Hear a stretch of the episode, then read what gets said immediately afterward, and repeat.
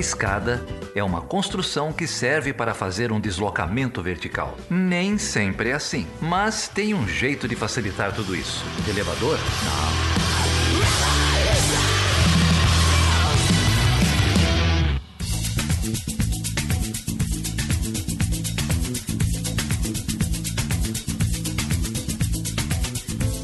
Seja bem-vinda e seja bem-vindos a mais um Chutando a Escada. Eu sou a Carol Pavese. E eu sou a Débora Prado. Aê, voltou! Muito bem! Nossa, eu me senti tão abandonada naquele episódio sem você. Nunca me deixa. Ah, agora eu tô no lugar de perguntar e de, de só escutar para aprender agora com a Natália. Só escutar não, né? Que a gente fala bastante, mas... Não, vou tentar, porque nem sempre a gente... Na verdade, a gente quase não sabe de muita... de, de quase nada. Não, a gente é palpiteira, né, Débora? Bom, é, hoje nós estamos aqui com a Natália Mazzoni, que é nossa convidada especial, diretamente de Washington, do Banco Mundial.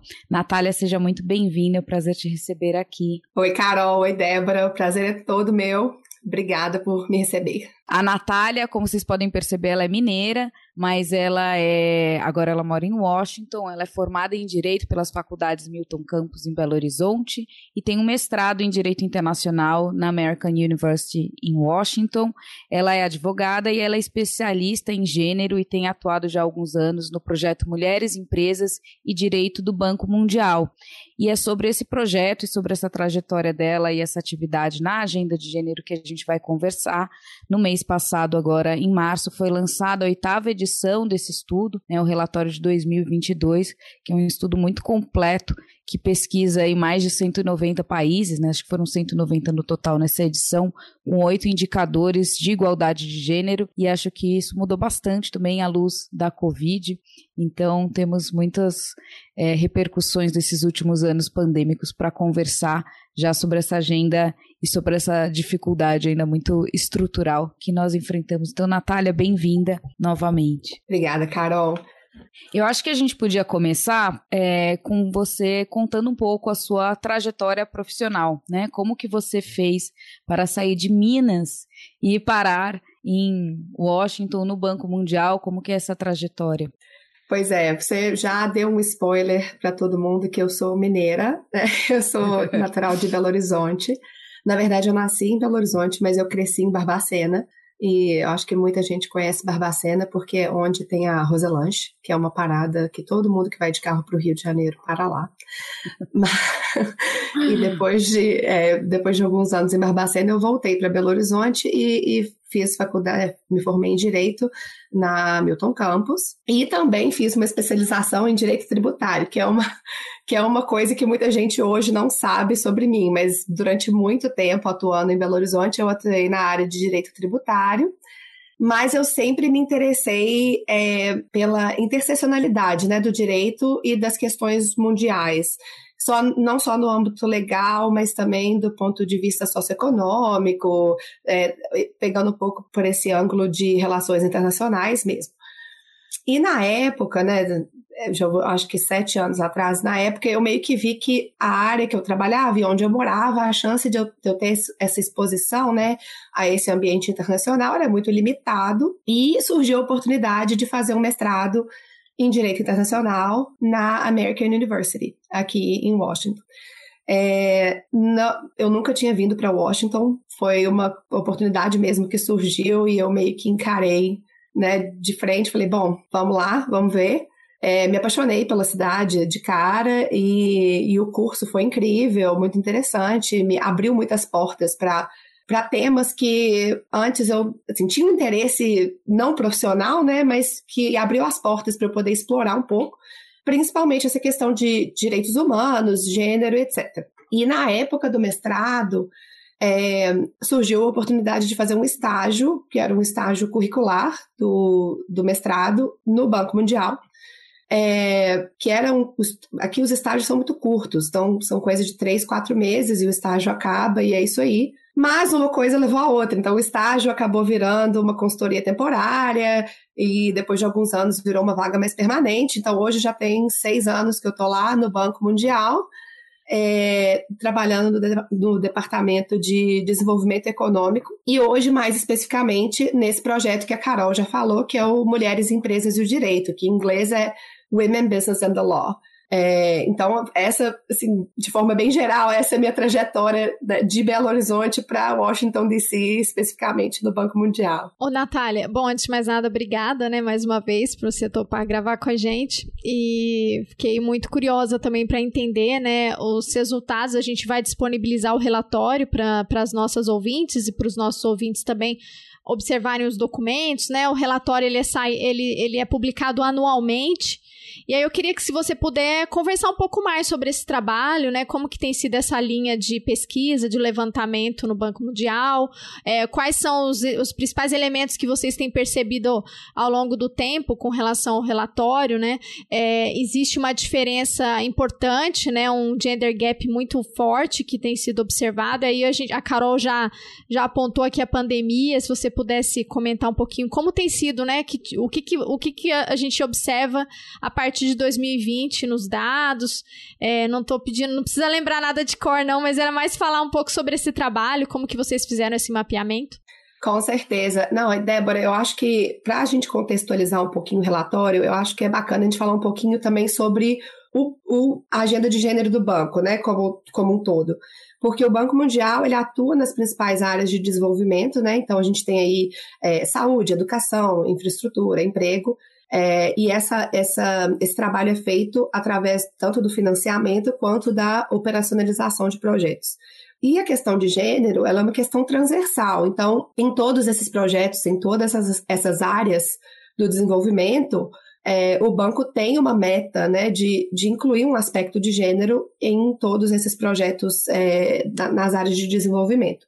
Porque não tem como a gente falar de educação sem pensar né, na questão das meninas, né, é, na educação infantil. É, não tem como falar de saúde sem falar de pobreza menstrual. Então, assim, todas essas áreas têm uma questão de gênero que deve ser levantada. É, e o banco tem também uma estratégia de igualdade de gênero que agora está sendo reformulada para 2023 e o nosso trabalho do Mulheres Empresas e Direito se encaixa muito bem nessa estratégia porque o projeto tem como objetivo levantar dados, né? A gente constrói uma base de dados que analisa as leis e regulamentos de 190 economias, como a Carol já, já tinha falado mesmo. E a gente analisa isso nesses oito indicadores que a Carol também já falou, que acompanham um pouquinho, né, a lógica desses oito indicadores é acompanhar o ciclo de vida da mulher, desde a, desde a da habilidade da mulher de se mover livremente, né? Viajar, ter um poder de barganha dentro de casa, poder arrumar um emprego, entrar no mercado de trabalho, ter acesso, né, à igualdade salarial, etc.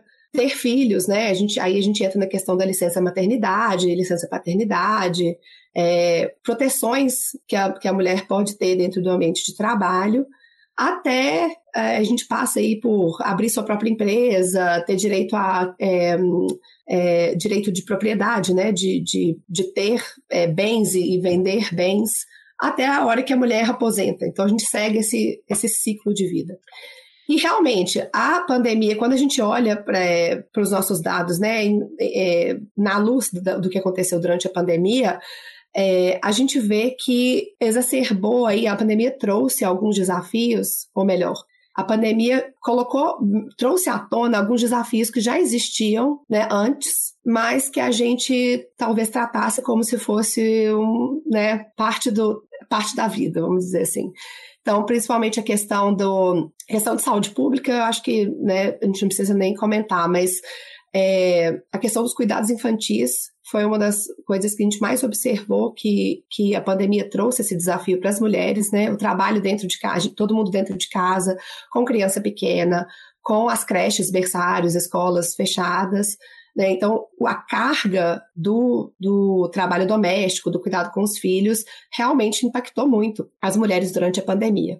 E uma outra área que a gente também observou foi a questão da, da própria segurança das mulheres contra a violência doméstica, né? Porque nos primeiros meses, eu acho que talvez até no primeiro ano de pandemia, com o lockdown, todo mundo preso dentro de casa, a gente viu um aumento de casos de violência doméstica é, ao redor do mundo todo. E aí para poder mitigar um pouco esses, esse efeito. Alguns países tomaram algumas medidas, né? A gente observou alguns países criando umas hotlines, né? Que é um número que você liga e pode denunciar anonimamente a situação de violência. Então, esses foram alguns desafios que, que surgiram aí, é, não surgiram, né? Mas que foram evidenciados durante a pandemia e que a gente captou é, essa perspectiva no relatório que nós publicamos no ano passado. Então, o relatório de 2021 trouxe mais ênfase na questão da pandemia, é, porque a gente coletou os dados enquanto a pandemia estava acontecendo, né? Então, é, nossa coleta de dados começa geralmente em abril, maio. Então, em 2020, a pandemia começou, assim, né, efetivamente em, dois, é, em março de 2020. Então, a gente estava nessa fase de, de entender os dados que nós queríamos coletar. E aí foi esse ano todo, foi uma grande descoberta, né? Porque a gente acompanhou a pandemia acontecer e ver esses efeitos, e, isso foi traduzido no relatório que a gente publicou no ano passado. Esse ano, a gente não deu uma ênfase muito grande na pandemia, a gente fala um pouco sobre os efeitos que continuaram, é, assim, porque são efeitos permanentes, né? A gente tem que continuar falando sobre esses desafios, mas uma, uma das coisas que a gente introduziu nesse relatório novo foi olhar, é, ter um, uma pesquisa mais é, detalhada sobre a questão dos cuidados infantis mesmo, porque como foi um assunto que a gente percebeu que era um, um assunto de prioridade, né, nesse primeiro ano de pandemia, a gente quis entender, então, como que os países, é, na verdade, não são 190 países para essa pesquisa piloto, são 95. É, a gente quis entender como que esses países lidam com a questão de cuidados infantis, tanto, da, é, tanto, do, tanto fornecido pelo governo, né, pelo serviço público, quanto pelo serviço privado, quanto pelas empresas. Então, nós olhamos a questão de acessibilidade, disponibilidade e qualidade do serviço de cuidados infantis, para entender um pouco, né, como, como tem funcionado, se está disponível, se é acessível, se as, as mães ou os pais, né, as pessoas têm acesso a esses serviços, então, foi uma forma de trazer um pouco esse, né, os resultados que a gente observou de 2021, a gente trouxe um pouco mais a fundo para 2022. Antes da gente entrar e explorar um pouco mais os resultados desse último relatório, é, eu queria te perguntar um pouco mais, para você elaborar um pouco sobre a metodologia. Como é feito um, um projeto desse, né? Porque parece um trabalho muito grande de se levantar né, várias legislações, analisar legislações domésticas, porque vocês têm uma ênfase, sobretudo, em marcos regulatórios, né? Então, legislações, normas, diretrizes, não tanto políticas, certo? Ou práticas em geral. É, só é mais complementando. Uma ênfase no legislativo, né?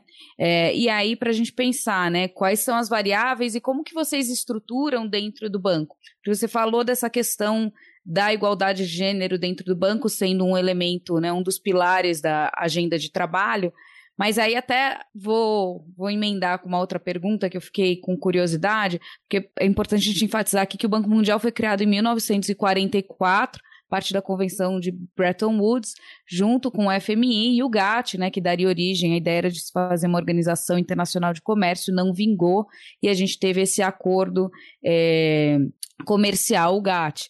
Mas dentro dessa, dessa estrutura, é, imagino eu que em 44 não se falava de, de, igualdade de gênero como se fala hoje. Então, em que momento, quando a gente faz um paralelo com a ONU, por exemplo, a gente vê que a agenda de gênero entrou de uma maneira mais institucionalizada, embora isso aparecesse transversalmente já ali no década, final da década de 60, início de 70, mas a gente vê com mais ênfase a partir da década de 90 e depois com a criação do ONU Mulheres.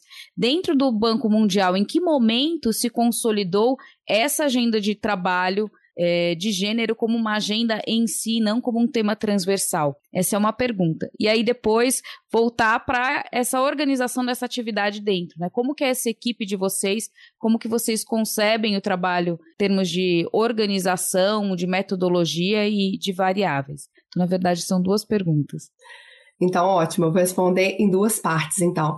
É, sobre a estratégia de igualdade de gênero do Banco Mundial especificamente, é, realmente, o que você falou está certo. A gente vê depois, né, do meio aí da década de 90, principalmente com a, com a conferência em Beijing, né, é, a gente vê essa agenda de gênero ganhando mais força Mas, então, assim, eu não sei dizer exatamente qual foi a, qual o ano da primeira estratégia de gênero, mas a, a, partir dos 2010, vamos dizer, a partir dos anos 2000, a gente já vê uma atuação mais forte das, organi das organizações internacionais nesse aspecto, e a atual estratégia do banco, ela foi é, desenhada em 2016, então ela é de 2016 a 2023. Por isso a gente está tendo agora essa reformulação da estratégia atualmente, né? Porque a partir do ano que vem a gente tem mais cinco anos de estratégia. E essa estratégia atual, ela tem um foco em quatro pilares, que é capital humano, empoderamento econômico, voz e agência e capacitação e comunicação. Então, esse, todos os projetos que a gente, que eu falei inicialmente, né, todos os projetos que a gente desenvolve no banco, o foco de gênero tem que ter, né, tem que prestar atenção nesses quatro pilares. Todo ano, o Banco Mundial publica um relatório chamado World Development Report, que é o relatório de desenvolvimento mundial. E o relatório de 2012 foi o relatório sobre gênero. Então, é, a gente vê essa. Né, colocar a questão de gênero mais à frente da pauta do Banco Mundial realmente veio acontecer depois aí de 2010, né, em 2012, com o World Development Report. Inclusive, atualmente, a gente está fazendo uma estratégia. Quando eu falo a gente, né? O Banco Mundial está fazendo um uma estratégia ao longo desse ano que chama Acelerar a Igualdade, que é para a gente rever o, o, progresso que foi feito, né, o, o que a gente conseguiu atingir nos últimos 10 anos, desde 2012, para informar essa nova estratégia do banco a partir do ano que vem. E aí entra um pouco, entrando um pouco no projeto Mulheres Empresas do Direito, uma das, um dos aspectos que a gente traz para essa iniciativa é olhar realmente o, pro, o, o, progresso feito né, pelos países ao longo dos, dez dos últimos 10 anos, como a gente vem acompanhando no nosso relatório, porque o relatório começou a coletar os dados pela primeira vez em 2009, então já tem aí 13 anos quase de, relato, de, de projeto, né? É, e o primeiro relatório foi publicado em 2010. Então a gente tem essa base de dados é, que a gente vem coletando de forma sistemática é, há quase 13 anos, né, há 12 anos. Então, isso encaixa bastante nessa iniciativa de entender o progresso feito e entender o que ainda tem que ser feito para os próximos, né, para a próxima década, para os próximos anos. Então, passando para o Mulheres em Empresas do Direito. Como eu disse, é, o projeto começou em 2009 e começou como um pequeno, era um fragmento de um outro projeto que existia no banco, é, e a pergunta que foi feita na época foi: quais são as barreiras para que as mulheres consigam abrir seus próprios negócios? Esse era um fragmento, né? essa foi a pergunta originária né, do, do projeto em 2009. E aí o objetivo foi realmente olhar esses marcos regulatórios, né, que, que você já mencionou, Carol, para entender quais eram efetivamente as barreiras para a mulher poder abrir o, seu próprio negócio, ter uma conta bancária, é, enfim, né, empreender e entrar também no mercado de trabalho. Desde 2009, o projeto passou por várias mudanças, tanto conceituais, né, metodológicas, quanto em equipe. Nossa equipe hoje é, é, A gente tem uma equipe consolidada e nós temos mais de 20 membros na nossa equipe.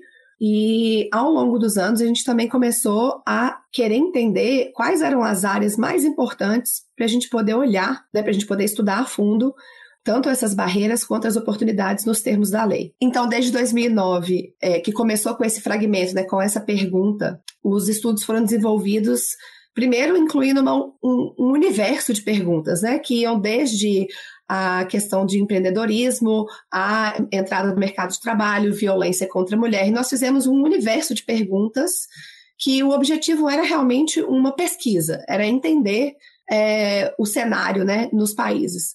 E, e, não começamos com 190 países também, não. É, é, a gente foi aumentando o número de países ao longo dos anos. Eu não sei dizer especificamente os números, mas começou, acho que, com 120 ou 130 países, e conforme os anos foram passando, a gente foi aumentando. É, e aí, no, no formato que o relatório tem hoje, que, que são em torno de oito indicadores, é, nós, nós desenhamos esse novo, esse novo índice, que a gente começou, a, a gente criou um índice em 2020, fazendo essa associação dos nossos resultados com os resultados econômicos. Então, a gente começou a observar, por exemplo, é, em países em que as mulheres podem abrir a, a, sua conta corrente, né, por si mesmas, sem ter nenhuma autorização do seu marido, etc., a gente observou que tem mais mulheres que, que têm empresas em nome próprio. É, quando tem é, uma liberdade de movimento, uma proteção contra assédio sexual, tem mais mulheres no mercado de trabalho. Então, essas áreas foram definidas. A gente teve um, a gente fez um, a gente comissionou um estudo para entender essas relações, né, dessas barreiras com os resultados econômicos. E aí a gente construiu o índice que hoje são os oito indicadores que começa com a mobilidade, que aí a gente observa a capacidade da mulher de realmente se mover no sentido de sair de casa por conta própria, sem autorização do marido, viajar para fora do país, é, passa depois então para o mercado de trabalho, né? Que então a gente tem aí é, a não discriminação no acesso ao emprego, é, a proteção contra o assédio sexual no trabalho, a área de, de remuneração, a gente olha a igualdade de remuneração, quais são as empresas, ó, quais são os tipos de empregos que as mulheres não podem trabalhar em alguns países que ainda existem, de forma bem chocante. Uh, 86 países ainda proíbem a mulher de trabalhar em algum tipo de emprego. Dá, um, a... dá uns exemplos aí pra gente, que agora eu fiquei curiosa. Bom, vou te dar um exemplo. Não consigo te dar um exemplo de país especificamente, mas vou te dar um exemplo dos tipos de trabalho que não podem ser feitos pelas mulheres em alguns países.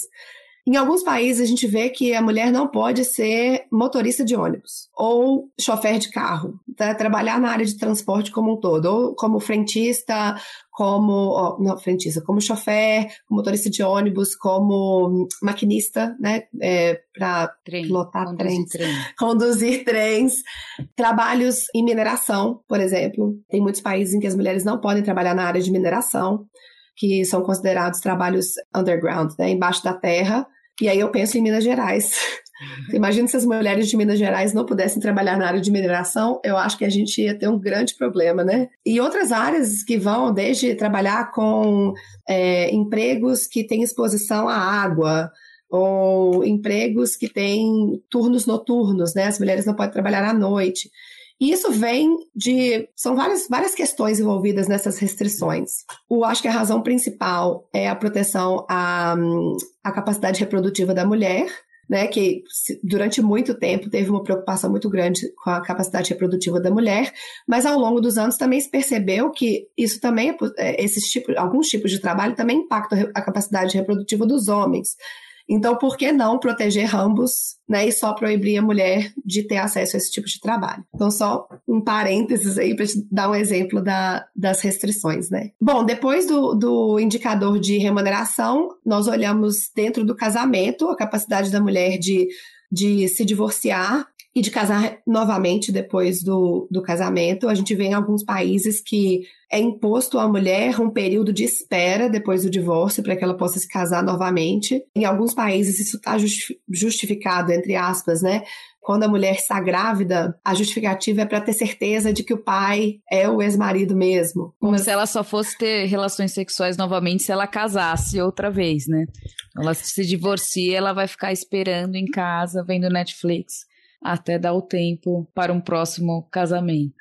Essas leis, elas vêm mesmo de uma visão muito retrógrada, né, da, da mulher na sociedade, né, na sociedade dentro do casamento. Então, a gente, é, e tem a questão da violência doméstica também, que a gente olha dentro desse, desse indicador, e associado a esse, esse indicador, a gente olha a questão da parentalidade, que aí vem os tipos de licenças disponíveis, né, licença maternidade, é, licença paternidade e agora, mais recentemente, vou dizer, nos últimos 10 anos, a gente tem visto a licença parental, que é compartilhada entre pais e mães, né, e cuidadores como um todo, mas é uma tendência ainda muito restrita aos países de alta renda, né, da OCDE.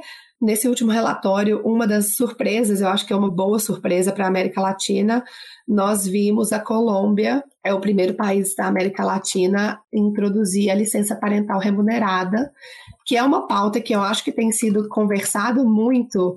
É, eu sei que no Brasil é uma pauta que tem sido conversada bastante sobre a licença parental remunerada.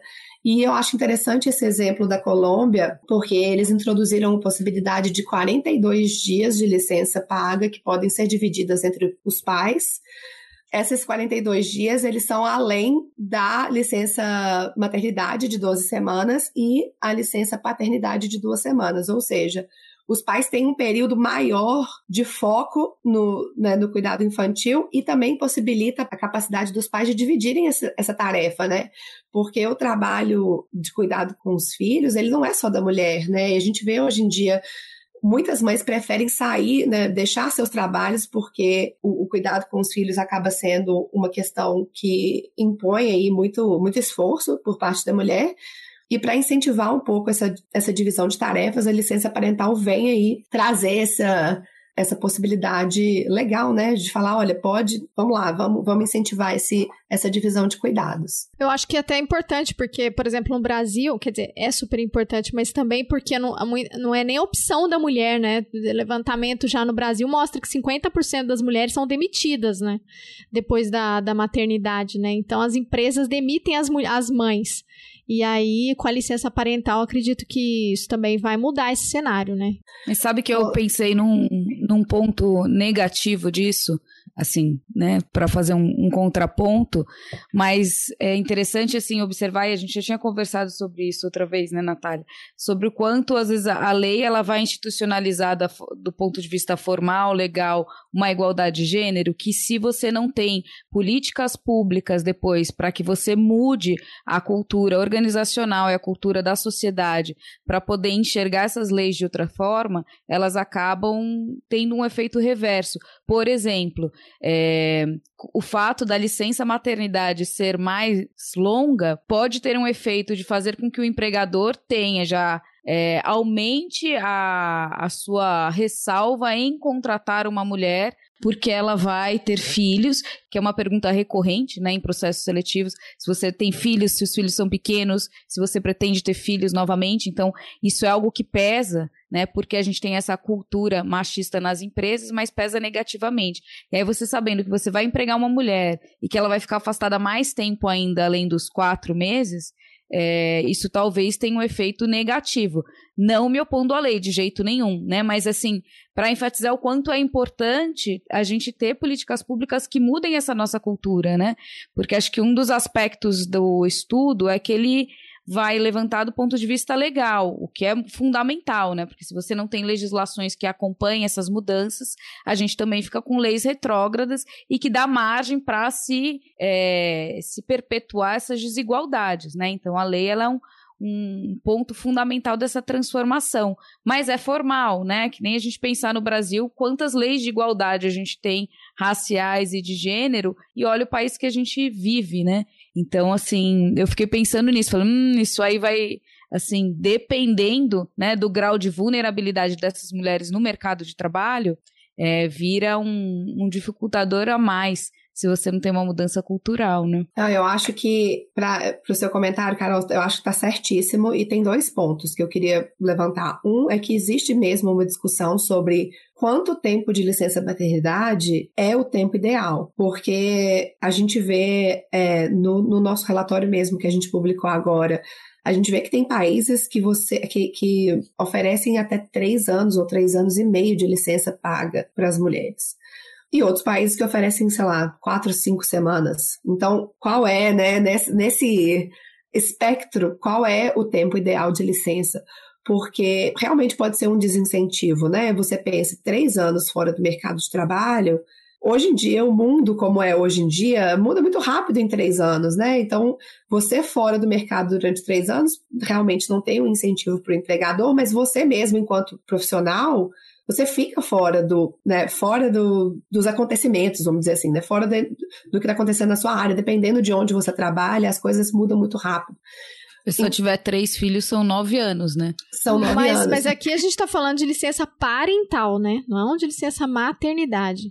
Porque o que eu tava mencionando é da licença parental. Porque se a gente tem licença parental, o homem também vai ficar afastado para focar no filho. E aí é uma, o empregador não vai ter como separar, assim, ah, não, é, é. Porque aí a pergunta vai ter que se voltar pros pais também. Vocês pretendem ter filhos no futuro ou não, né? Mas aí tem a ver. Aí volto, volto eu de advogado do diabo Olha, o primeiro programa que a gente fez em minha defesa, antes de pensarem essa mulher liberal aqui. É, mas o primeiro programa que a gente fez, eu fiquei falando da minha amiga na Alemanha com a licença maternidade dela. Lembra disso, Débora? Quatro anos atrás, o quanto eu achava maravilhoso. Então, assim, invejo veementemente esses países né, a Alemanha, os países escandinavos, que têm legislações muito avançadas e muito igualitárias nesse sentido, né, e que há de fato uma cultura de divisão das tarefas né, onde o homem tira. O ponto aí para voltar nessa questão da parentalidade é que a gente vive numa sociedade machista, que é eu duvido que hoje a maioria dos homens opte em ficar em casa com uma criança, mesmo que ele tenha essa possibilidade. Até porque os homens geralmente têm mais estabilidade no mercado de trabalho e ganham mais, né? Então, assim, se houver a necessidade de escolher quem vai tirar essa licença, provavelmente vai ser a mulher que novamente sacrifica a sua carreira porque o seu emprego é visto como secundário, como uma fonte de renda secundária, embora não seja na, em quase metade das famílias, né, principalmente baixa renda, onde as mulheres são chefes de família em 48% das famílias no Brasil, de baixa renda principalmente, mas a gente ainda tem essa percepção. Então, se é para renunciar, é o que a gente vê em várias carreiras, né? Se é para renunciar, quem renuncia a mulher. E aí ficar em casa com a criança também a gente tem essa visão que é uma tarefa de mãe e sinceramente cá entre nós é muito chato, né? Então é, eu acho muito difícil que os homens topem assim a, da forma que se tem lá. E volto ao que eu estava falando, é um passo importante, mas que precisa vir acompanhado de uma mudança cultural e de políticas públicas para mudar essa percepção que a gente tem da participação das mulheres no mercado de trabalho e do que, do que é o cuidado da família, né? Para não ser só uma questão em casa, assim. Eu acho que é essa, mas concordo com você, né? É, é um ponto fundamental para pelo menos a gente ter a lei chamando para uma responsabilidade compartilhada como ela deve ser, né? No ponto da Débora, realmente faz sentido. É, se existe uma política de licença parental, essa política tem que ser desenhada de forma com que o pai fale: vou fazer uso dessa política. Porque não adianta também você ter uma política de licença parental que não tenha nenhum incentivo para o pai tirar. Então, isso a gente vê isso realmente em algumas políticas. Eu não sei dar um exemplo de um país agora, mas a gente vê algumas políticas desenhadas que dizem é, os pais têm 60 dias de licença parental para tirar. Mas não determina se esses 60 dias ele é dividido entre o pai e a mãe, ou se o pai tem que tirar uma porção, ou se né, não tem aí uma divisão dentro da própria política mesmo. Então, o que acontece? O que a Carol falou é verdade. A mulher acaba sendo a que toma para si esse dever de tirar a licença parental como um todo, né? Então, às vezes, nós temos mesmo uma licença parental na, no papel, mas na prática, a mulher acaba sendo aquela que tira a licença parental como um todo. Mas nós também já vimos outras políticas de licença parental que são desenhadas de forma que alguns dias são dedicados aos pais exclusivamente e são políticas que a gente chama de use it or lose it, ou você, ou você usa ou você perde.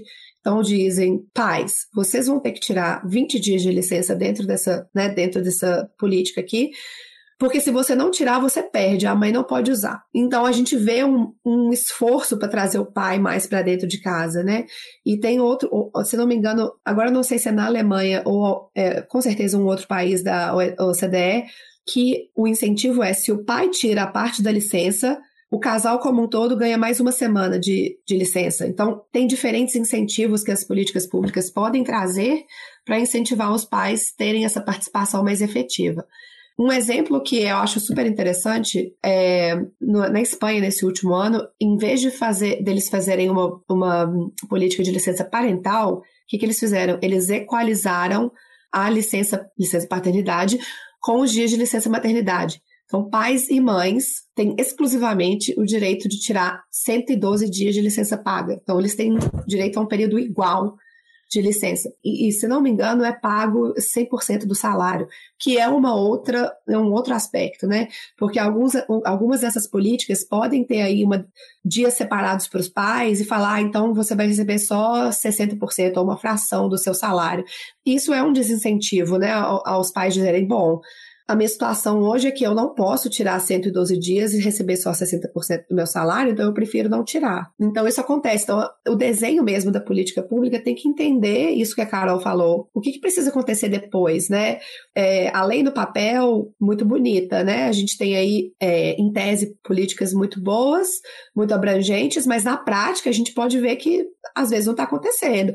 E um exemplo interessante é no Chile, porque em 2013 eles passaram uma, uma lei de, de licença parental e, inclusive, na semana passada, a gente conversou com a Mônica Zalaquete, que era a ministra de hum, Empoderamento Feminino do Chile, sobre essa questão. Porque em 2013 o Chile passou essa lei e a nossa pergunta para ela foi: ok, o que aconteceu depois disso? Vocês viram mais pais tirando licença paternidade, né? Tirando a fração da, da licença parental? E a resposta foi: não, porque algo tem que acontecer depois, né? Depois que, que essa política tá aí, essa lei ela é introduzida, então a gente tem que entender o que, que pode ser um incentivo para os pais para poder compartilhar esse, esse cuidado dentro de casa. E aí pode ser através da política pública que fala, olha, tem dias que são exclusivos do pai, ou, ou o pagamento é feito em 100%, e tem a questão de normas sociais, né? Como a Carol falou, é, a sociedade que tem essa, essa raiz mais machista mesmo, em que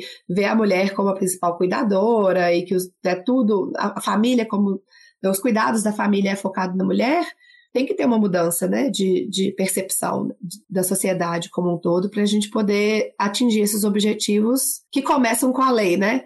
é outro ponto que a Carol também falou. É o primeiro passo. Além, né, o, o, o ambiente jurídico, né, o, o ambiente regulatório existindo, possibilita que as outras coisas aconteçam, mas a gente tem que entender o que precisa acontecer depois também. Sim, faz todo sentido, porque senão fica uma coisa também falsa, né? É, muito da situação, né? Às vezes implementar a lei, por exemplo, que vai garantir paridade, representação, não necessariamente vai significar que as mulheres não vão enfrentar um, um ambiente de violência, né? Seja no espaço da política, seja no ambiente doméstico é, ou no trabalho, né? É, eu só queria te fazer uma pergunta antes da gente seguir para os seus resultados, né? Falar um pouquinho. Você já falou de alguns casos, mas a gente, para a gente entender qual foi os dados do resultado por região.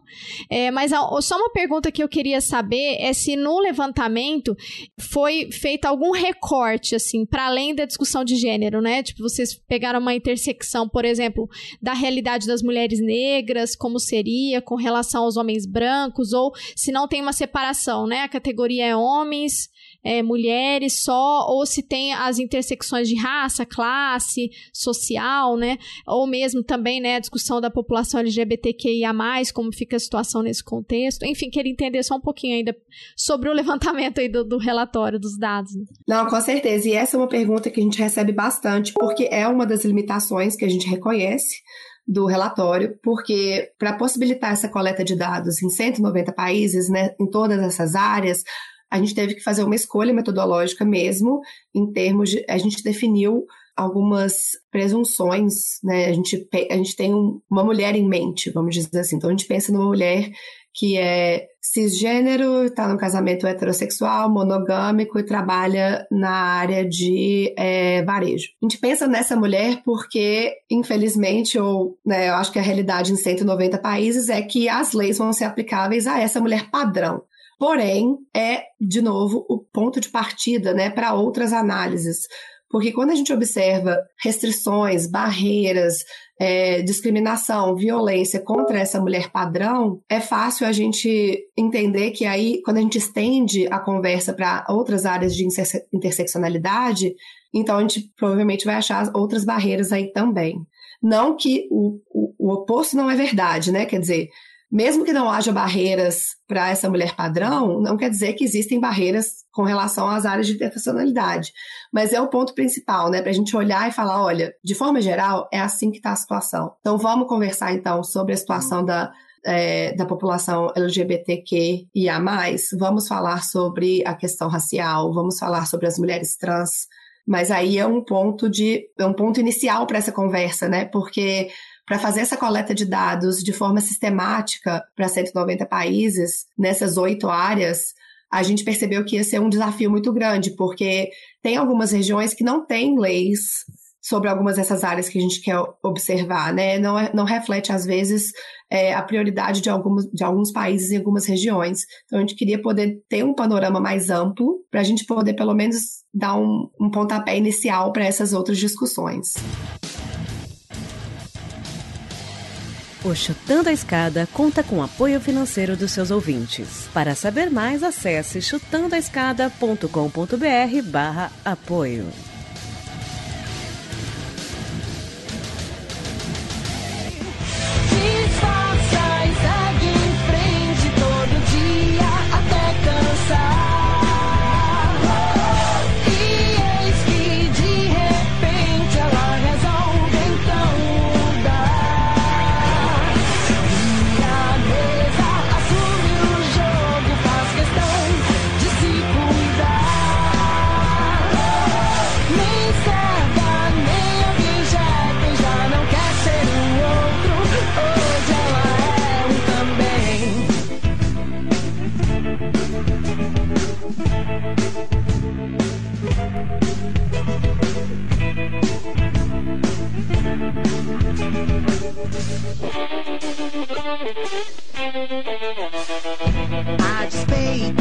Do ponto de vista metodológico, deve ser uma escolha difícil mesmo de se fazer, né? Porque, por um lado, você tem essas limitações do estudo, que aí você trabalha com uma categoria meio que homogênea, né, é, de mulheres, o que, o que não dá para a gente fazer nem domesticamente, sobretudo se você vai jogar numa escala global com um grupo tão heterogêneo, mas tem essas esbarra nesses obstáculos, né, da viabilidade de um estudo, até porque cada um desses conceitos, por exemplo, se a gente vai trabalhar no Sudeste Asiático, a questão de raça tem uma outra conotação. Se a gente vai trabalhar no continente africano, você também vai trabalhar com outras interseccionalidades, né? Ou uh, no Oriente Médio, você vai ter uma questão religiosa, e aí tem essa pluralidade. Na própria Europa, esses conceitos, eles variam muito, né?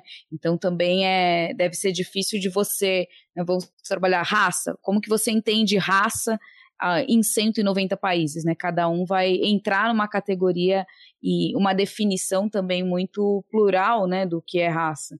É, então tem essas. Isso deve dificultar ou de certa forma justifica né, a tentativa de se, de se olhar indicadores gerais e em cima disso servir de base para para se pensar em contextos domésticos essas intersecções.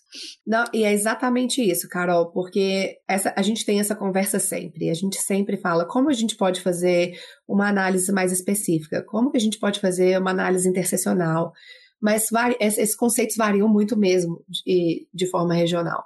E já surgiu ideias no passado de fazer, bom, então vamos fazer estudos regionais. Então vamos olhar a realidade regional e fazer esse estudo dessa forma é difícil também, porque você tem que ter uma equipe dedicada, você tem que ter um financiamento para isso, né? Eu acho que tudo isso toma tempo, dinheiro, né? Eu acho que são, são projetos que são muito ambiciosos para nossa equipe, que não é uma equipe enorme.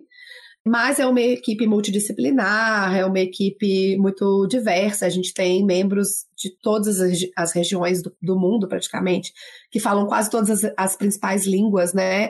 Para a gente poder fazer essa coleta de dados global, a gente precisa de ter membros da nossa equipe que são capazes de ler, entender, conversar em, em outras línguas mas ainda é um desafio. É interessante ver que os dados, ainda que eles sejam gerais e mais homogêneos, igual você pontuou, Carol, é interessante ver outros projetos, até fora do banco mesmo, que usam os nossos dados como um pontapé inicial e proporcionam essas discussões de forma doméstica, né? Ou falam no contexto de um país ou de um grupo de países.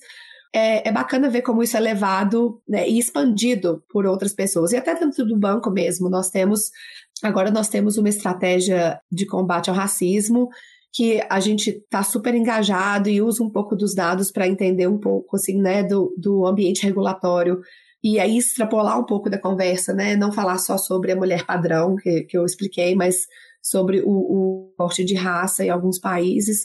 Tem um outro relatório muito interessante que foi publicado, não sei se foi no início desse ano ou no fim do ano passado, sobre LGBTQIA+, e um outro aspecto que agora a gente começou a olhar mais a fundo também é a questão das mulheres com é, deficiências, porque é um outro aspecto que toda vez que a gente ia fazer um evento ou uma apresentação regional, sempre tinha alguém que falava: bom, mas e a questão das mulheres com deficiências? E aí, a partir daí, a gente conseguiu fazer uma parceria com o Departamento de Inclusão Social no banco para a gente desenvolver um, um, projeto piloto olhando os marcos regulatórios é, que impactam a vida das mulheres com deficiências. Então, a gente vai conseguindo fazer, fazer isso aos poucos, né, gerando isso através do nosso relatório, mas realmente é um desafio. Mas a minha esperança é que a gente consiga chegar lá, assim, a gente consiga fazer uma análise mais é, abrangente, porque são realidades muito peculiares, né? São muito específicas. E a gente não pode generalizar a experiência da mulher como uma grande experiência coletiva, porque não é, né? E eu falo muito, às vezes, quando a gente está falando sobre casamento, parentalidade, etc., é, e a gente vai lendo essas leis, eu paro para pensar que hoje em dia a multitude, né, o, o tanto de varia, as variações de formações de família que a gente tem, não é aquela família parental, né, do pai, da mãe, do filho, etc. Tipo, a gente tem tantas formas de família e, e essas discussões precisam transcender um pouco, né? A gente falar do pai, da mãe, da licença paternidade, da licença maternidade. A gente percebe em algumas leis que esses conceitos estão muito enraizados lá. A gente vê que é o papai, a mamãe e o filhinho. E hoje tem, nós temos mulheres que não querem ter filhos, né? Nós temos relações homoafetivas, nós temos uma variedade de coisas que, não, né, às vezes a lei não reflete a experiência da mulher no país. Então, quando a gente fala também do, é, do da, da discriminação ao emprego, né?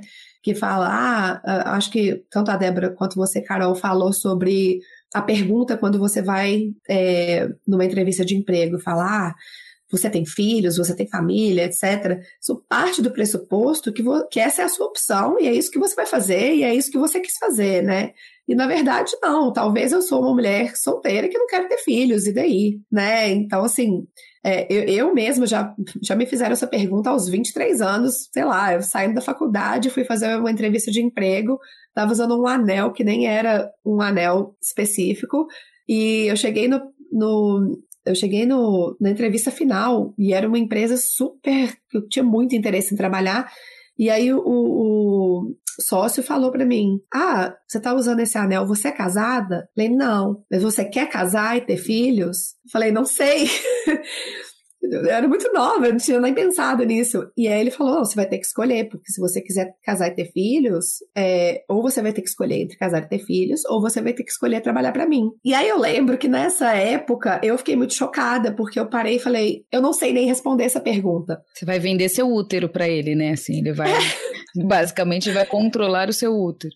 Mas aí você vê como que esse tipo de comportamento, ele, ele é tão paralisante, né? Porque ainda que hoje eu esteja numa relação é, monogâmica, heterossexual, casada, com plano de ter filhos, etc., aos 23 anos eu não sabia a resposta para essa pergunta, né? E isso é, uma defini é, é algo que vai definir a minha carreira profissional. Né, eu vou ter que te dar essa resposta agora. como que funciona isso? Como funciona essa dinâmica, né? Então, é muito interessante pensar sobre todas essas formas, né? Todas as, as realidades femininas, né? Porque a gente não pode se resumir a uma coisa só. Sabe que eu participei uma vez de um processo também seletivo e, e aí eu falei que eu era mãe solteira, né, no processo seletivo. E tinha, assim, um, uma equipe lá, um comitê me avaliando, e eles entraram, assim, numa seara de perguntas super pessoais sobre o meu relacionamento, sobre o pai, sobre quanto o pai contribuía numa coisa, assim, extremamente invasiva. E aí, como acontece comigo em várias ocasiões, eu respondo e depois eu fico com raiva que eu não falei outra coisa, né? Assim, eu que não reagi de uma maneira diferente, porque você se pega meio é, sequestrada naquela situação e de surpresa, né?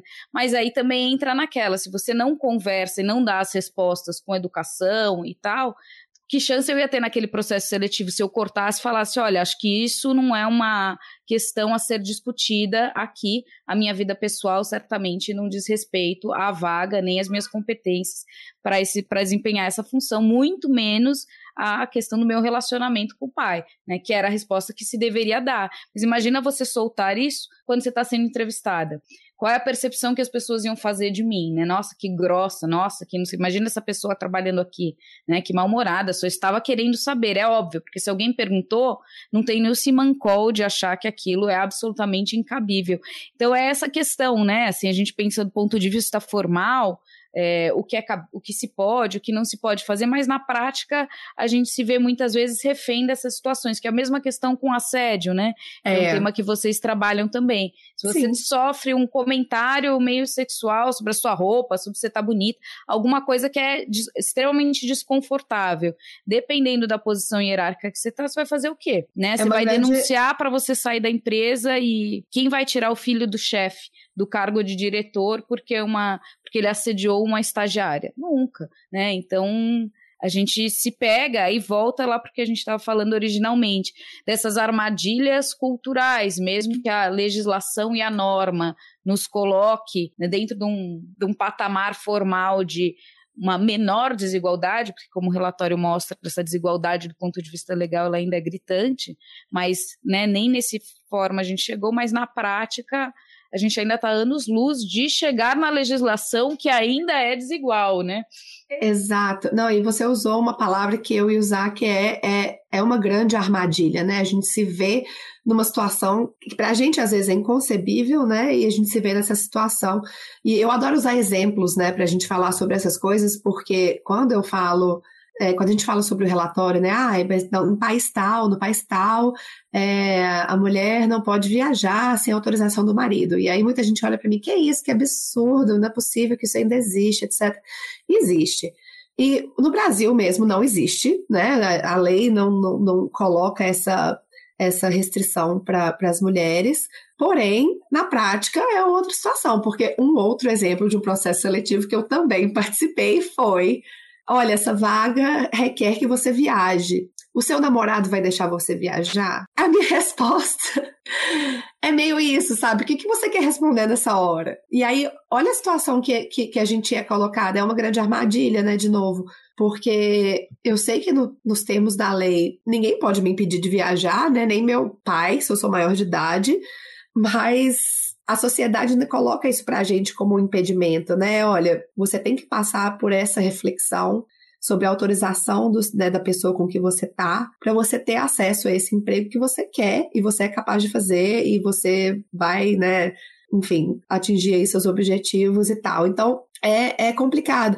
E, e essa, essa questão, Carol, da, de observar a lei né, o, o que está no papel, em comparação com o que acontece na prática, é um comentário que a gente recebe bastante sobre o relatório já há muitos anos. E a gente sempre, é, não é que a gente sempre evitou, mas a gente sempre entendeu essa limitação e sempre teve a vontade de entender, ok, qual que é o próximo passo depois disso. E aí, nesse novo relatório que a gente publicou no dia 1 de março, a gente começou uma pesquisa piloto da implementação das leis, que era algo que a gente não fazia antes. E aí agora a gente está passando por é, é uma fase mesmo de piloto, de entender quais são as perguntas que a gente quer fazer, o que, que a gente vai receber de volta né, das perguntas que a gente está fazendo. Então a gente fez uma primeira tentativa com 25 países para entender, além do ambiente legal, do ambiente regulatório, entender a questão institucional, entender a questão até é, legal mesmo, né? Por exemplo, se eu passo por uma situação de discriminação no emprego, qual é o meu recurso jurídico, judicial, né? Eu posso acionar alguma entidade, né? Ou eu posso estar com um processo? O que, que precisa acontecer para que essa lei que me garante o meu direito ou que não me restringe, ou que me dá um benefício. O que, que precisa acontecer para que essa lei se torne realidade e a gente veja esse efeito na prática? Então é algo que a gente espera aí nos próximos anos, porque ainda está numa, ainda é o nosso baby project, ainda é algo que a gente está nessa fase é, é meio, é, ainda é um embrião.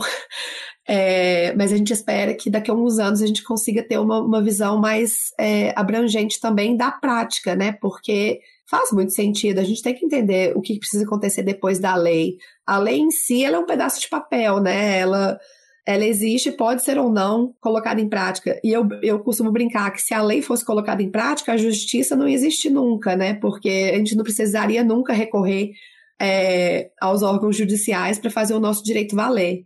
Então, a gente sabe que na prática a lei, a lei é feita para não ser seguida, né? Vamos dizer assim, muita gente diz isso. Então, é algo que eu tô ainda. A gente não tem uma resposta, mas eu tô super animada de de contribuir um pouco para essa nova pesquisa e ver o que, que, acontece. Talvez a gente grave um novo episódio daqui a alguns anos para falar mais um pouco sobre a, as práticas em, em, comparação com a lei. Bom, é muito esclarecedor, né? Essas questões que você trouxe e que a gente. Se a gente for pensar no ponto de vista mais estrutural, né? Enquanto vocês falavam, fiquei pensando, bom, esse é o limite do institucionalismo de modo geral, né? Das instituições internacionais em, no sentido mais amplo e, e, e das instituições, né? Porque a gente está fazendo uma discussão ainda é, de questões assim que não vão de, a fundo no problema em si, né? A gente está falando assim, as leis existem e ainda assim, né? Acho que esse é importante trazer também. Esse o relatório de vocês vai apontar que, a mesmo do ponto de vista formal, a situação está muito aquém do que do que se do que se deveria do ponto de vista normativo, do que, que deveria ser, né? E aí eu estava lendo no relatório é, agora do, do, dos dados de 2022, né? Vocês apontam, olha, teve alguns avanços em determinadas regiões, né? Mas assim, você mesmo falou, né? Bom, ainda existe, né? Eu estava lendo aqui que o Gabão fez uma reforma, né? Para que para desobrigar a obediência das mulheres aos seus maridos e a permissão para que elas se tornem chefes de família, né? Então, assim, ainda uma situação muito diversa, né? E, e, bastante desigual, né? Se a gente for comparar, como você colocou, né? Os países da OCDE que estão ali no topo da lista, são países é, é, desenvolvidos, né? E, e, são grandes potências, né? Então a gente tá. É, é são limites que são estruturais, e aí, bom, aí eu já vou a fundo, porque é a discussão do feminismo para os 99, né? A gente tem que ir contra o sistema capitalista, né? Porque a gente só vai ver de fato mudança quando a gente mudar o sistema, né? Porque da forma como ele está, uh, dificilmente a gente vai conseguir avançar. É, mas ainda assim, só. É, enfim, aí já é uma discussão muito mais ampla, né? Mas do ponto de vista no relatório que você trouxe, eu ia te perguntar isso, assim, o que, que a gente percebeu de avanço, né? Os países continuam, né? Os da OCDE estão ali no topo, né, como referência nos dados em termos de paridade.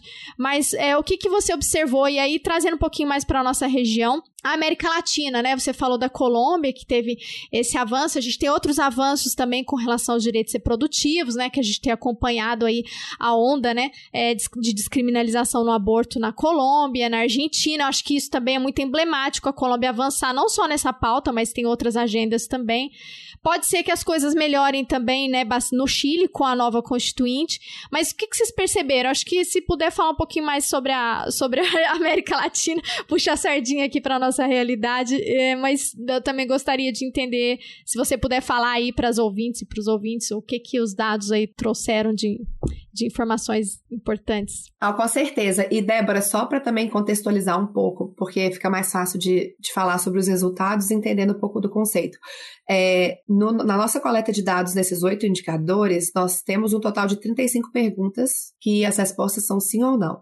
E aí isso resulta numa pontuação e os países são pontuados a partir dessas perguntas. E a, a pontuação geral né, do nosso índice, tanto de forma global quanto no, no, a nível doméstico, é de 0 a 100.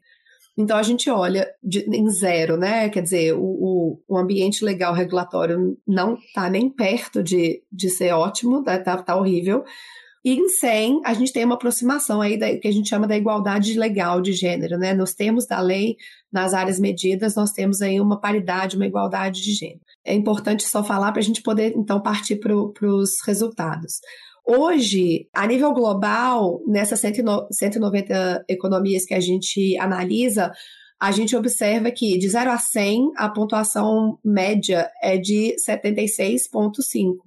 Que, de, em termos gerais, a gente vê que as mulheres só têm hoje é, 75% dos, do, dos direitos legais né, concedidos aos homens, porque no nosso índice a gente observa é, a capacidade da mulher em comparação com os homens, né? Então, é, Hoje, né, dos 190 países que a gente cobre, a gente só vê 12 que já atingiram 100 na, no nosso índice, e eu acho que não é surpresa nenhuma a gente falar que esses 12 países são países de alta renda da OCDE, né? Então, assim, é, a gente não vê ainda nenhum país nas demais regiões, é, que a gente vê que o, desenvol o desenvolvimento ainda precisa é, avançar, a gente ainda não vê nenhum país alcançando os é, 100 no nosso índice. Mas na América Latina, mais especificamente, tem alguns países que estão bem perto de chegar à pontuação 100. E, se não me engano, Paraguai e Peru são dois países que estão aí à frente na América Latina, é, inclusive à frente do Brasil. Né? O Brasil hoje tem uma pontuação de 85 é, no índice. Então, nós vemos que ainda tem muito trabalho a ser feito em termos de região, mas tem algumas áreas de prioridade, né? Porque quando a gente olha para o índice como um todo e a gente olha a pontuação como um todo, eu sempre gosto de onde estão os. É, onde estão os, uh, os gaps, né? Onde que estão as brechas. Então, quando a gente fala em termos de Brasil, a gente olha é, a questão da hum, não discriminação no acesso ao crédito, por exemplo, que impacta a área de empreendedorismo.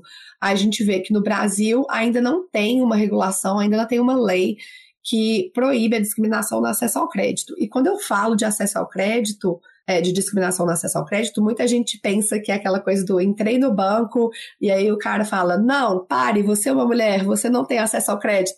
E não é por aí, é, são, são nuances no, nosso, no processo que a mulher enfrenta, né, de é, abrir, que seja abrir uma conta bancária ou, ou abrir um cartão de crédito, ter, a, adquirir um empréstimo, e algumas, é, alguns requisitos a mais que podem ser é, exigidos da mulher que não são exigidos do homem.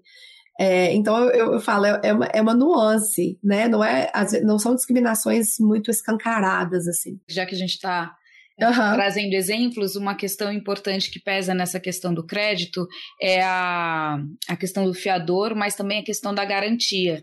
Da garantia. vezes você precisa dar imóveis ou bens como garantia.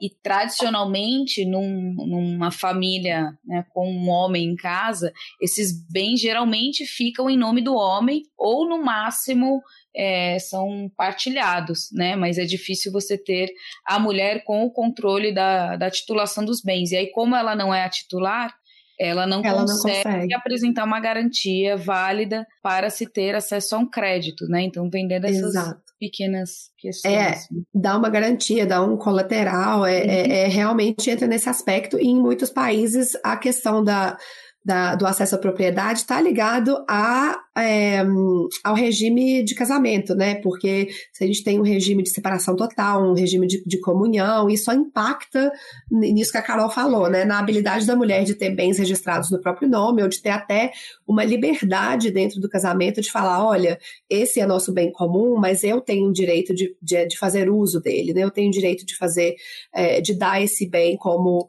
uma garantia, etc. Então, o próprio essa... direito à herança também, né? Que tem alguns lugares que as mulheres não podem ter herança. E Exato. é uma família só de mulheres, inclusive os bens da família dela passam para o homem, né? Então, é.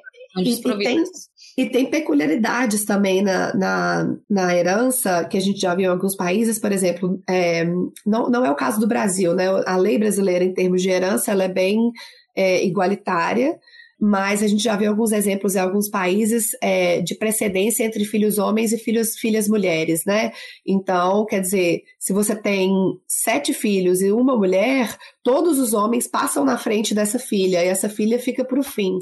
Ou é, situações muito específicas, é, como o exemplo que a Carol deu, você só tem filhas mulheres, né? Você tem a mãe e só filhas mulheres. Às vezes, o irmão do falecido né, o tio, algum outro homem da família tem uma precedência no direito à herança, ainda que, né, vamos dizer, na, na, na lógica da, né, da, da, herança, da sucessão, os filhos viriam primeiro. Então, é realmente, é, é muita nuance dentro da lei, né? E, e, não é, muitas vezes não é essa desigualdade super é, na cara, assim. Mas voltando sobre a América Latina. Então, eu, eu acho super interessante olhar é, onde está especificamente essa brecha, né? Onde está é, essa área de melhoria que a gente precisa é, mais ênfase dentro do contexto do país. Então, quando eu pego o Peru, por exemplo, eu vejo que no Peru é, nós temos aí ainda no, no indicador de casamento o Peru ainda impõe essa, esse período de espera entre o divórcio e o casamento da mulher, que é uma área que, em tese, né, é uma área fácil de, de, de ser reformada, né, através da reforma de um código civil, e também dentro da área de parentalidade, o Peru ainda não tem uma licença parental, que é um pouco similar a essa do, do da Colômbia, que a gente conversou. Então a gente vê alguns países na região que, em pequenos aspectos, né, eles podem dar uns passos significantes aí para atingir pelo a igualdade de gênero, pelo menos nos termos da lei. E uma pergunta que me fizeram uma vez, é, falando um pouco do Brasil e da América Latina, foi falando assim: nossa, a gente tem uma, uma impressão de que né, a lei no Brasil é tão. É, não existe desigualdade, né? Assim, a gente tem uma.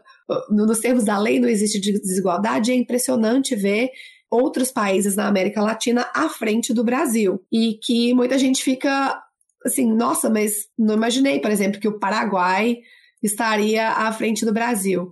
E realmente, porque tem, tem ainda brechas no Brasil que esses outros países já, em termos de lei, já fizeram algo para mudar, né? E que talvez possa servir de exemplo para o Brasil mesmo, né? Eu acho que é, se, se é um assunto que eventualmente estiver na pauta política do governo, eu acho que temos muito bons exemplos na América Latina para incentivar um pouco esse diálogo.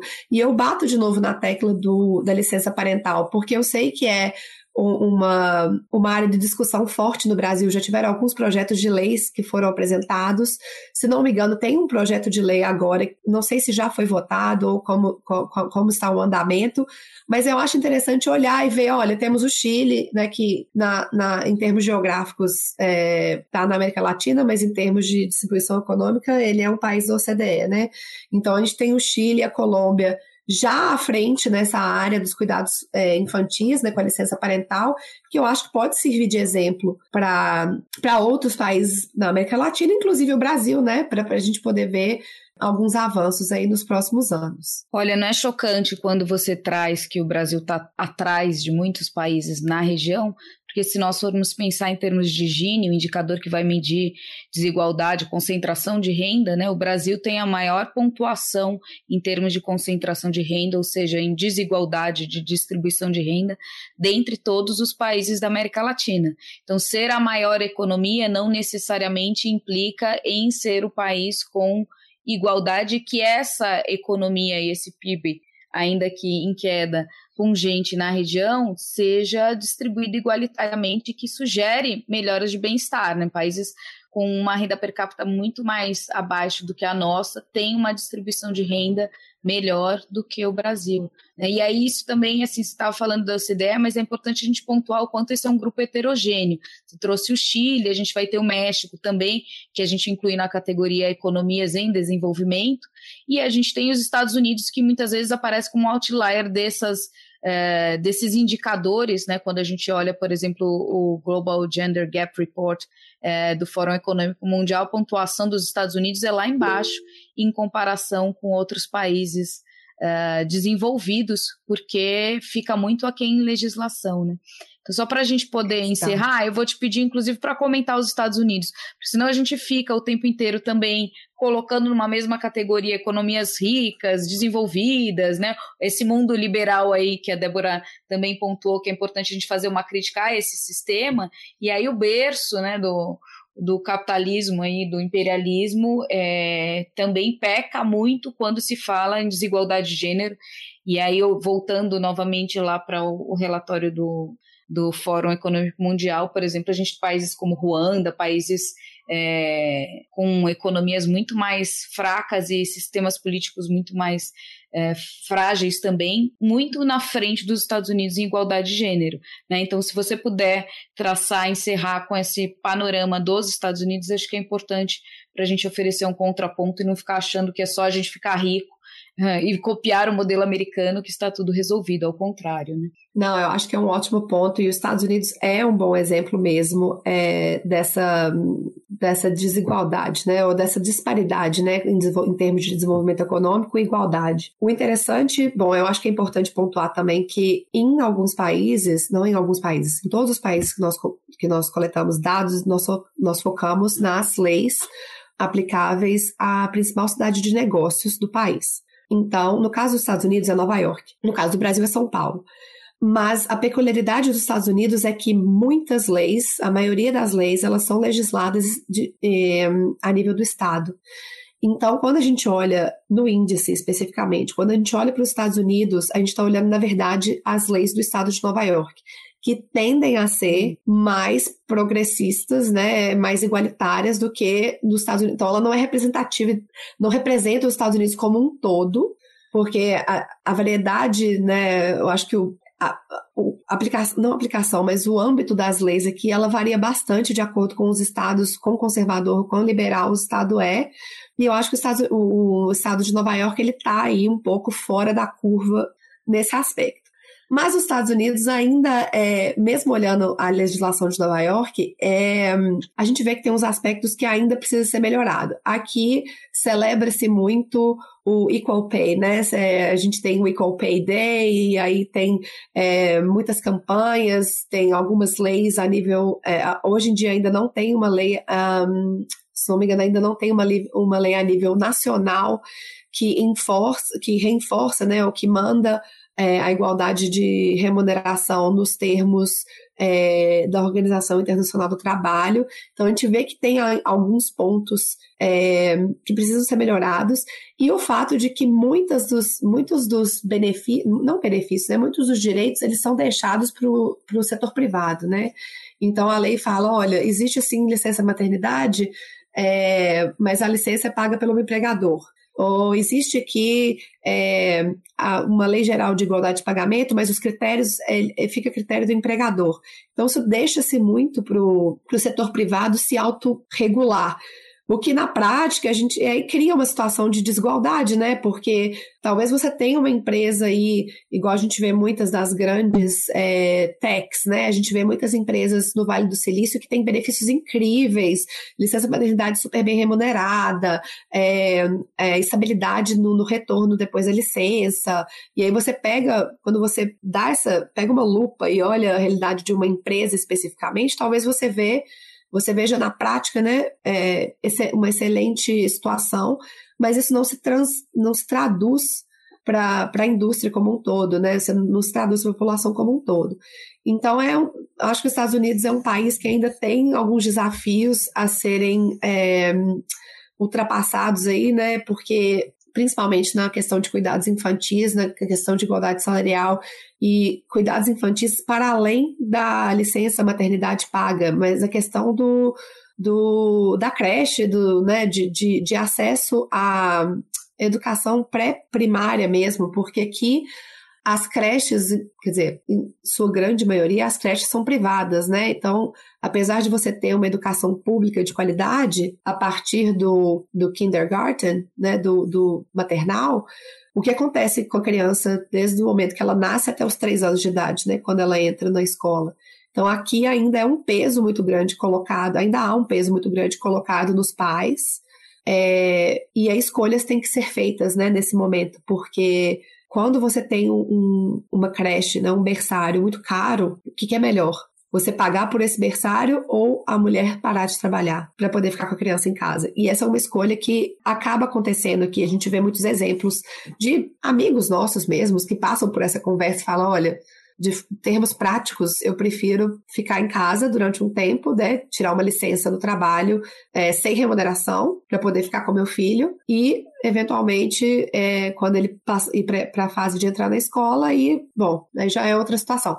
Mas é, bom, eu acho que é um país que ainda tem muito, muitos aspectos a serem trabalhados aí, e principalmente de forma nacional, né? Porque, como eu disse, Nova York pode ter leis muito abrangentes e progressistas, mas não é o reflexo de outros estados que às vezes têm até mais necessidade de um ambiente legal mais, mais protetivo para as mulheres.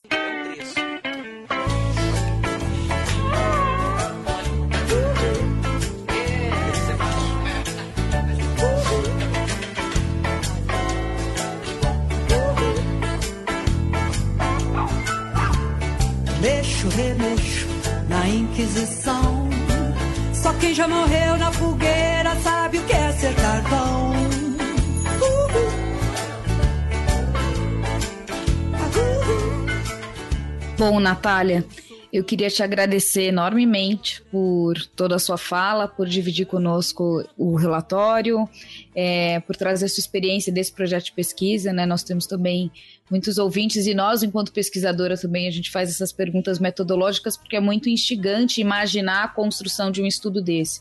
Quando a gente vê um, um relatório, a gente fica, a gente analisa e critica, né, às vezes os resultados e a metodologia, mas aí a gente não pensa na operacionalização de um projeto desse e nas escolhas que são necessárias uh, de se fazer ao longo do estudo, em termos de possibilidades de se ter um resultado que se pode ser generalizado e, portanto, comparar, né? A gente só consegue comparar os 190 países se a gente criar algumas generalizações, mas, por outro lado, a gente perde a, a possibilidade de analisar as especificidades que são tão necessárias, né? E aí, também, enquanto orientadora, a gente também sempre se encontra com alunos com essa, essas escolhas metodológicas pesando, né? E, e a dificuldade de se encontrar um caminho e como cada escolha é uma renúncia, né?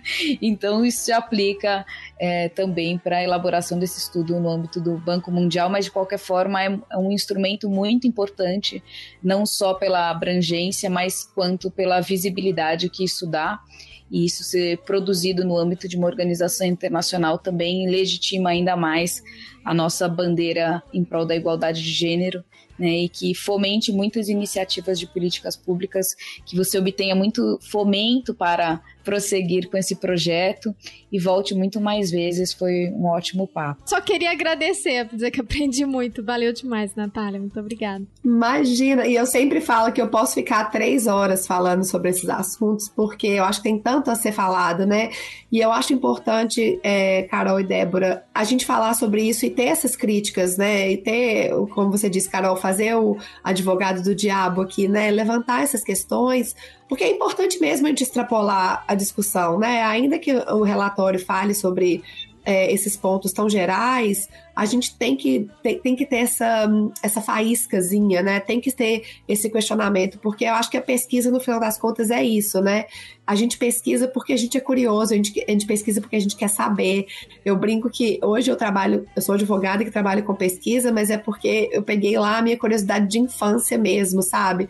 Sempre questionei demais, sempre perguntei demais, e eu acho que é isso, a gente tem que continuar perguntando, a gente tem que continuar levantando essas, essas questões porque o trabalho não vai acabar, né? Infelizmente, acho que a igualdade de gênero é algo a ser trabalhado ainda durante muito tempo, né? A gente tem muito a, a que conquistar ainda. Então, eu espero que a gente possa continuar tendo essas conversas, continuar levantando essas questões juntas. E foi um grande prazer conversar com vocês hoje. Eu acho que, não sei, tem muitas outras perguntas que a gente pode deixar para uma, uma outra edição, mas vai ser um prazer a gente continuar esse papo uma outra vez. E desejo aí sucesso né, no, no podcast e vou continuar também ouvindo os outros episódios. Obrigada. Muito obrigada, Natália. Sei que deu seu tempo, então já vamos te liberar. É, um beijo, valeu demais. Obrigada, obrigada meninas. Beijão. Tchau, tchau. tchau. mais nós que muito homem.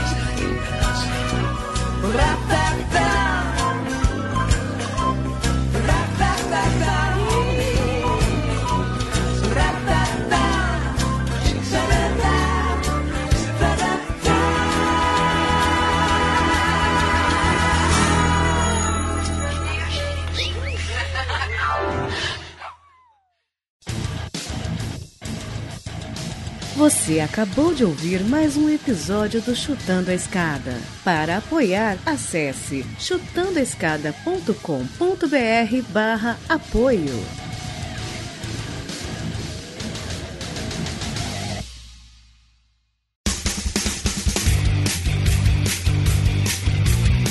Cortes, edição de podcast.